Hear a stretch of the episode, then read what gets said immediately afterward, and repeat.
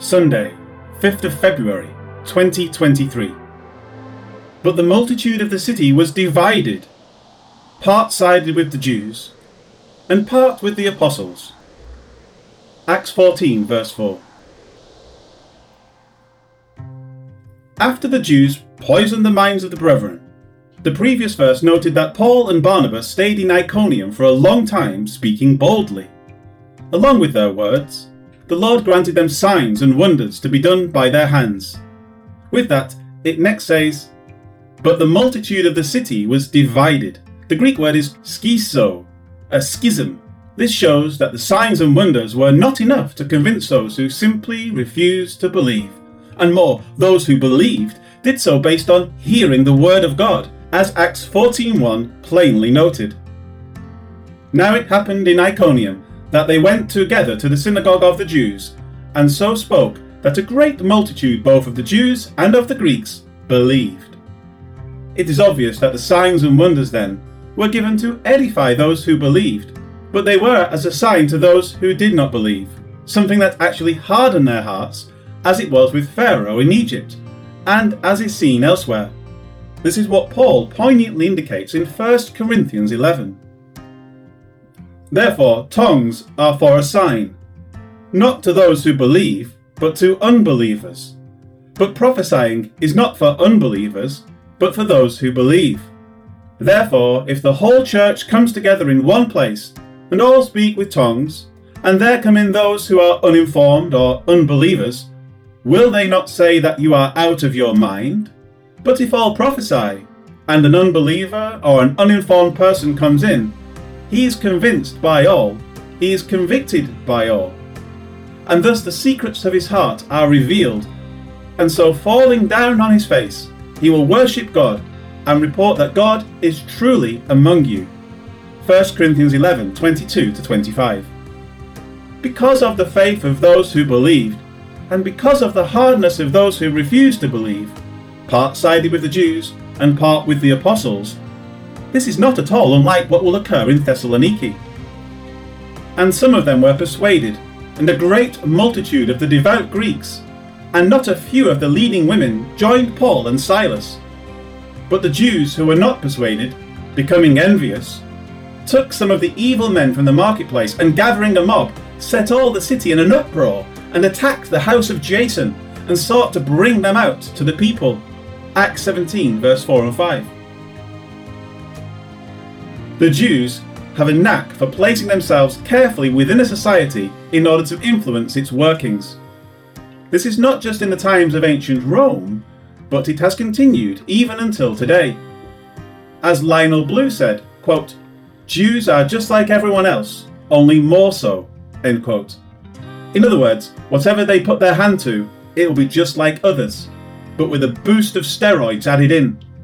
This trait resulted in their ability to divide Iconium, and it was based on their rejection of the name of Jesus.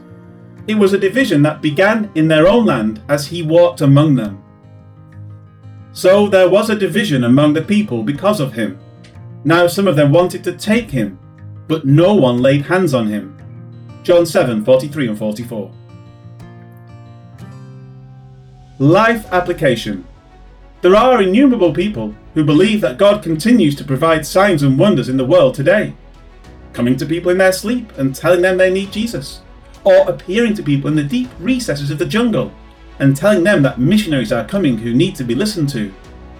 These stories are as common as lies from the left, but are they based on reality? It has been clearly shown that the signs and wonders that Paul and Barnabas exhibited did not convert the Jews, nor did they convert the Gentiles, who sided with the Jews. Rather, they are a sign to them and will stand as a testimony against them. But those who believed did so based on the word of God that was spoken to them. This is exactly how Paul says people are converting today. Sharing the gospel and the word is the means, the mode, and the method by which man can be saved. The Bible the Word of God, expressed on pages of paper stamped with ink, is a sign to the world that condemnation already exists in humanity. It is the Word that documents how we got in this mess, and it is the Word that explains what God has been doing to get us out of it. and it is the Word that reveals His coming in human flesh in the person of Jesus to make it possible for man to be saved. To claim that God is going around His completed Word to effect His purposes is self defeating. It means that the very purpose that the Word was compiled for isn't effective in accomplishing what it was intended to do. Those who spread these falsities diminish the work of God in Christ. They diminish the work of God through the Word, and they are trusting in the words of man rather than the words of God. It is not a good place to be. All men, saved and unsaved, will stand before God for judgment. Those who are saved will have the Bible to speak against them.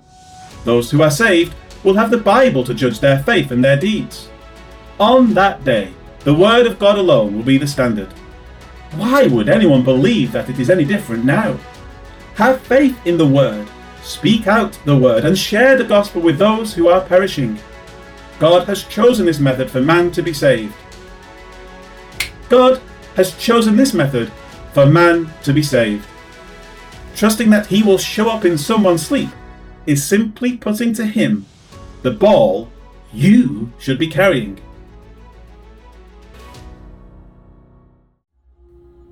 Oh God, help us to think clearly about how we handle your word and what our responsibilities are in relation to it. Help us to not get drawn into the lies and deceit of those who make things up out of their own heads. Instead, help us to have confidence in your word and to stand on it as it is written. In this, we will be effective in doing what you have instructed us to do. Amen.